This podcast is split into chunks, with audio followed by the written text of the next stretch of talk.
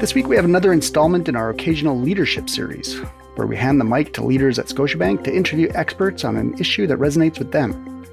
And today, that issue is data ethics. Hosting the conversation will be Grace Lee. Grace is Senior Vice President, Chief Data and Analytics Officer at Scotiabank. She'll be speaking with Anton Ovchinnikov, a distinguished professor at the Smith School of Business at Queen's University and a Scotiabank Scholar of Customer Analytics.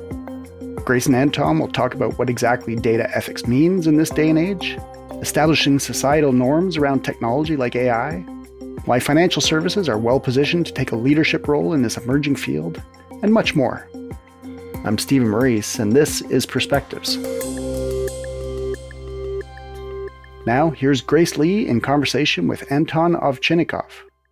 Anton, so pleased to have you here to talk about AI and data ethics. Thank you so much for having me. What we're talking about today, I think, is very relevant and topical for a lot of our listeners, which is AI and how we should be thinking about the ethics of using data, especially now that it's exploding in the way that it has with recent developments like ChatGPT and other things that are hitting the media.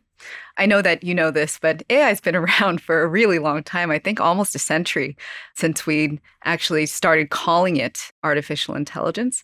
And yet, I think every single day we're finding something new within this space.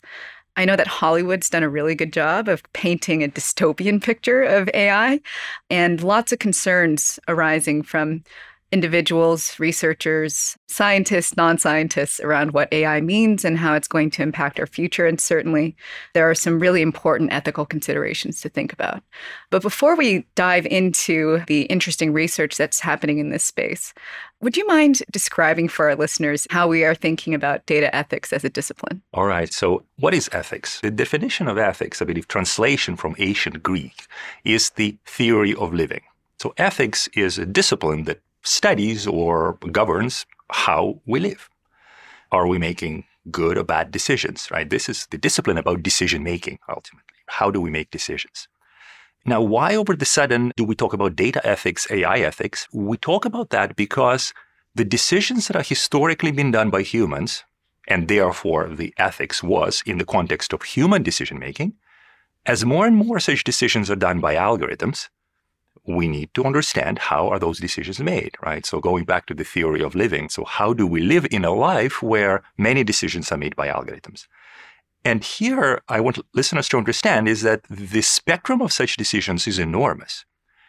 Now, if our listeners wake up in the morning and start scrolling their social media feed, what they see on that feed is a decision made by an algorithm. If they ask, you know, Google Maps how to navigate from A to B, that's a decision that is made by an algorithm.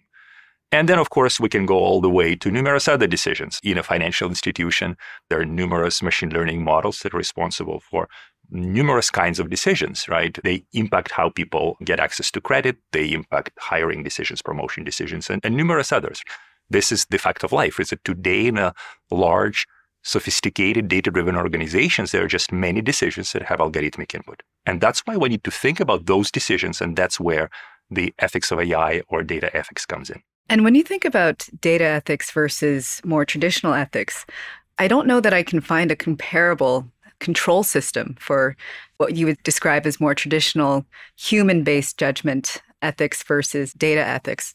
How have you found that corollary to how we govern the ethics outside of data versus the ways that we're thinking about governing it within a database system? Okay, so let's just paint a little bit of a spectrum, right? So think about it. on one end, kind of really bad decisions.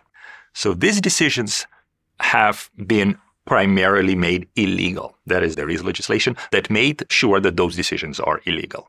Then, evolutionary through the process of interacting with each other, people have developed numerous norms and expectations about what is acceptable and what are good decisions. So that's kind of on the opposite end of the spectrum of those that are very bad and downright illegal.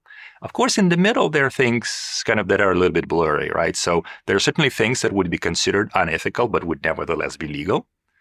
Well, let's admit there also there are certain things that would be considered illegal given the current uh, laws of a country or a place at a time that would nevertheless be considered ethical in another place or maybe later on.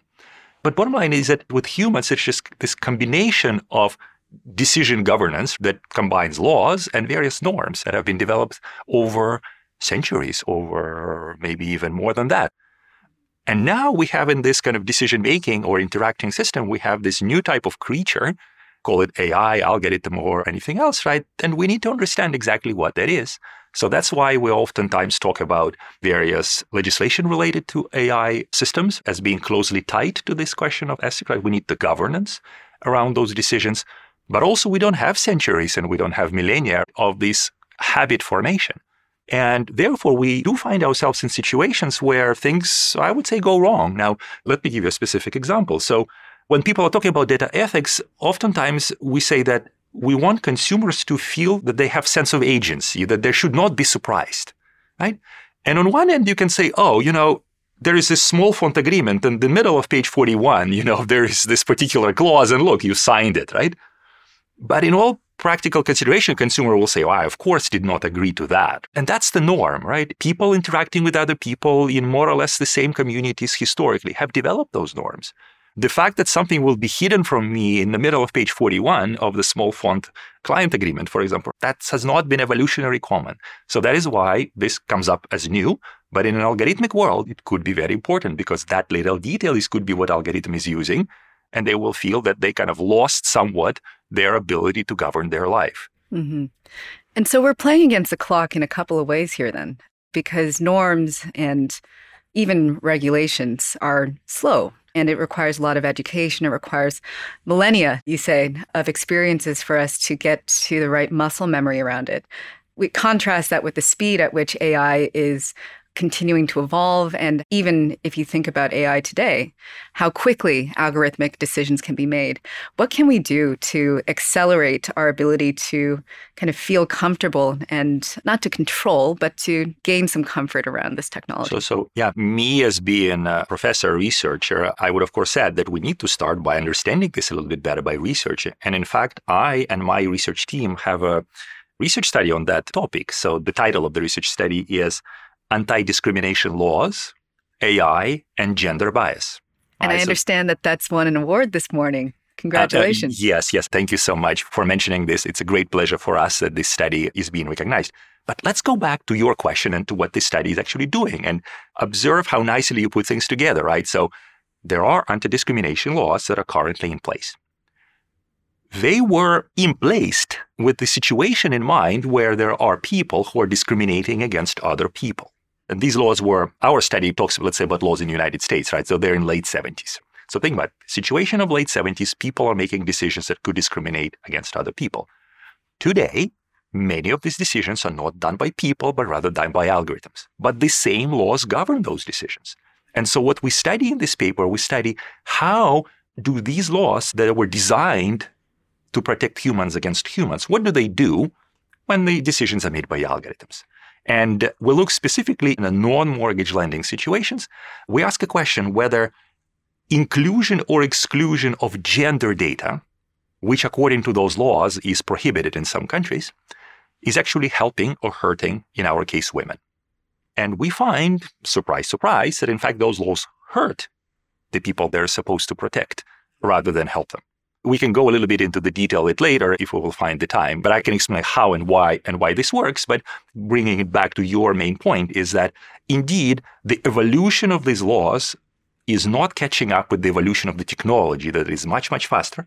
And that could create unintended situations where something is perfectly legal, but nevertheless would be considered downright unethical. And so when we talk about norms and we talk about what role we all need to play, you know, I think for a time, AI, data science was the realm of a few, a few technical people, uh, people like yourself who spend a lot of time and have garnered a lot of expertise and experience in these technologies. But now that we've democratized so much, and now that we have to establish norms, societal norms now, around how we deal with it, what would you tell our listeners that they should do to educate themselves and how they can play a positive role in thinking through and implementing ethical use of data?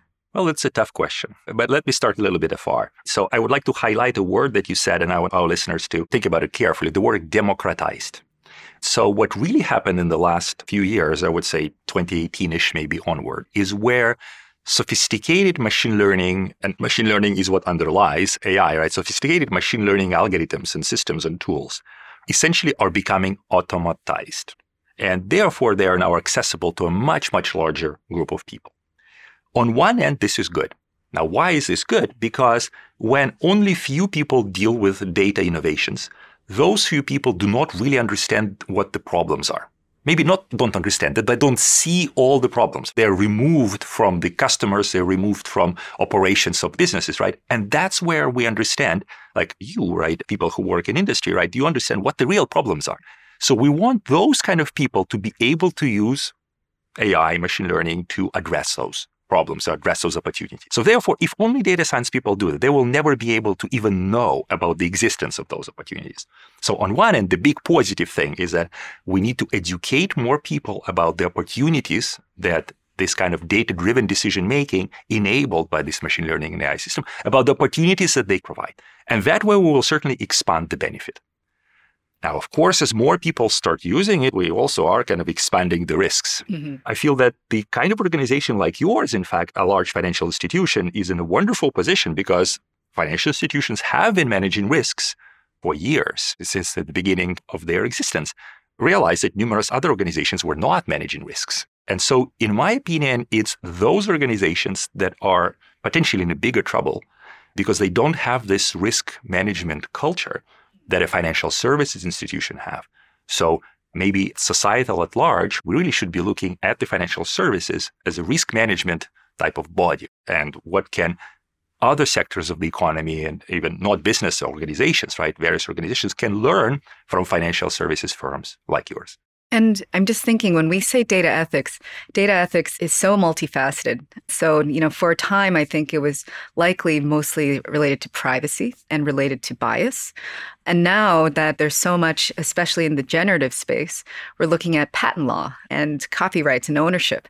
So, how do you think that data ethics will continue to evolve just given the evolution of the technology? Oh, Grace, all of these are such tough questions. I would, uh, I would say, yeah. So, the data ethics per se, I think, will continue to evolve, but perhaps slowly, because more and more we are in a situation where it's not really the data per se that would create ethical problems, but rather these kind of large models that are trained on data. And here, the interesting thing is this that with that much data that these models are trained on, almost each individual data point becomes too small, right? So if we remove your data point from a very, very large data set, the amount of information, kind of what the models will learn from the data set will not really change very much. So in a sense that once these models have learned something and now that learning is captured in what the technical term is weights, right? Basically the parameters of these models, to put things in perspective, GPT 3.5, which is the model on which ChatGPT was initially released, had 175 billion parameters. And there are like what? Seven, eight or so billion people, right? So, therefore, once these parameters have been calculated, the data on which they have been calculated becomes relatively irrelevant. The new data that these systems are generating, that's what becomes relevant. As people start interacting with it and we realize that certain outputs are let's say, unacceptable for various reasons. That now becomes very important data. That becomes a new data on which we can use to guide these models kind of one way or another. That's a long answer, but I'm not sure if I responded to even a fraction of, of, of, of what you asked, just because it's a, such an involved mm-hmm. question. Yeah, and I'm sure we'll figure out the answer over time. But I do think that many people are concerned. That concern might have shape, it might not have a lot of shape, but constantly, I'm sure you encounter the same questions. It's how do we know? Should we not use it? How do we understand whether AI is here for good or for evil? And I would say that irrespective of what we believe the intent is, AI is here to stay.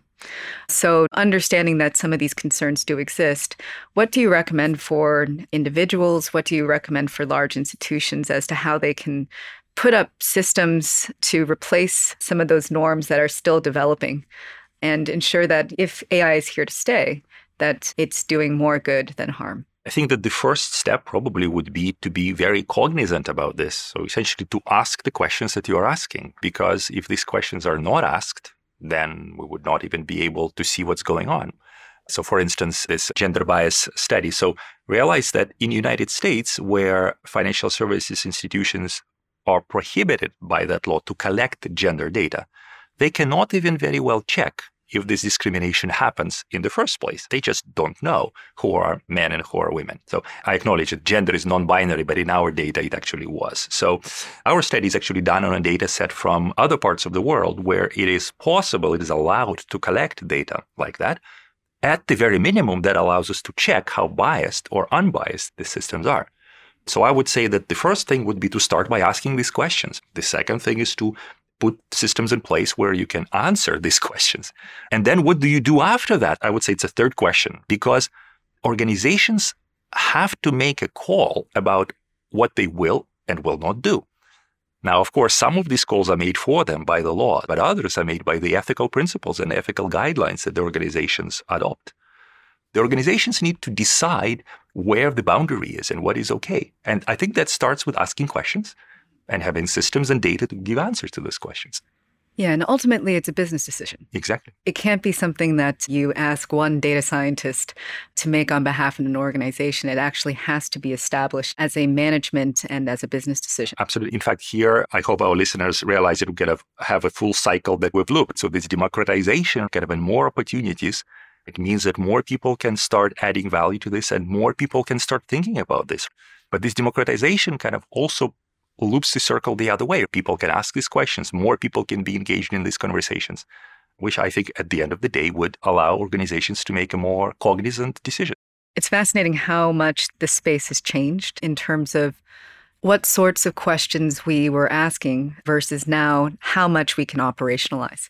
So, you know, we've had standards around what we believe, we've had vision statements for this, but I think the rubber does hit the road once we've actually established that into business process, into business strategy. Because what I found is the hardest part is actually translating that good intent into process. And that process needs to, at least in our case, hit 90,000 plus employees across the world with different norms, different standards, different regulations. So, you know, some of the stuff that we've done has really been around change management. So, how do we start to embed some of those questions into the way that data scientists actually not only question their own models, but we bring the business into the discussion. There's a tool that we call the trusted data use tool, which effectively asks a lot of those really basic questions that people who study it are really familiar with could rattle those questions off very, very quickly. But if you have a young, aspiring data scientist fresh out of university who's never had the scars that we've had in accidentally, and it's almost always accidentally, creating bias in a model, I have seen that our ability to integrate ethics into business process by design has been, I think, the most impactful thing that we've done. Of course, we put out statements, of course, we have great intent, but being able to actually codify these beliefs into something, not regulation, but our own policies and procedures, I think has been very instructive for our data scientists. Typically, when hmm. you add bureaucracy or process to a modeler creating an analysis or a report or a model, you usually get a lot of resistance. We've been very fortunate within the organization that data and analytics both report to me. So there's a kind of shared incentive model there. But what I've found and what I've been so grateful for is that when you expose people to these kinds of ethical questions, they are so interested in doing the right thing and they're actually very purposeful and very collaborative, very proactive in terms of adding to these questions, adding to the process, helping us to refine it over time. And I'm really proud of the work that the team's done to not only say the right things, but walk the talk too. So then, would you say that general knowledge or familiarity of the people with the possibilities of AI, with opportunities that it brings, do you think that is helpful? Oh, it's absolutely helpful. And I think one of the things that I'm seeing more and more of is that it's not just a community of practice around data scientists, it is actually working directly with the business to talk about hey, what are some of the friction points in your process? What are some of the opportunities that you see? Where do you think that we can embed some of these capabilities and describe very simply that will help to gain an edge or a bit of competitive advantage in a market. And, uh, you know, one of the things that's so great about AI is that we're in a service business. We are meant to provide an excellent customer experience, great advice to all of our customers, but we have millions of customers, again, in various jurisdictions across many different cultures. The ability for us to deliver on that brand promise to every single one of those customers is incredibly difficult. Now, here again, you are a specialist in risk management, not me. So maybe let me ask Is there anything that you learned from risk management that you apply to managing AI risks? Yeah, you know what? I think do the right thing is a cultural standard for, I think, the banking industry and specifically to Scotia. That is part of the tone from the top everybody is responsible for risk management. And I think that that has translated really well into whether it be cyber risks or AI and data risks or credit risks. Everybody feels that level of ownership. I think where AI has helped with risk management is risk management used to be a sampling exercise. So get to 5% random sample, hope that the controls prove to be effective, and then we move on. With AI, with models, with better data, we actually can get to 100% sample. We can take those same learnings, we can build it back into our processes. And I think that's a really nice mutual benefit that we've been able to enjoy by applying AI to risk management, but also then in using AI to assess AI. So we have many different ways that we are going to be applying the very same things that you've talked about before around just asking the right questions, being able to show distributions. Do we believe in these decisions that we're making? But we can do it at scale in a way that I don't think we would have been able to do before. So I think the principles that we've applied from risk management are it's everybody's problem. Let's use technology to ensure that the technology is safe and ensure that it is part of the process, not just the mechanics of the model building itself, but the process around it. So where did the data come from? How do we feel about the features that we're engineering? How do we think about the impacts that it has on our customers and our employees? Are we getting the right people around the table to ensure that we're asking those questions, not just in front of a computer, but also as part of our business strategy? So lots of parallels there. Fantastic, fantastic. So interesting to hear.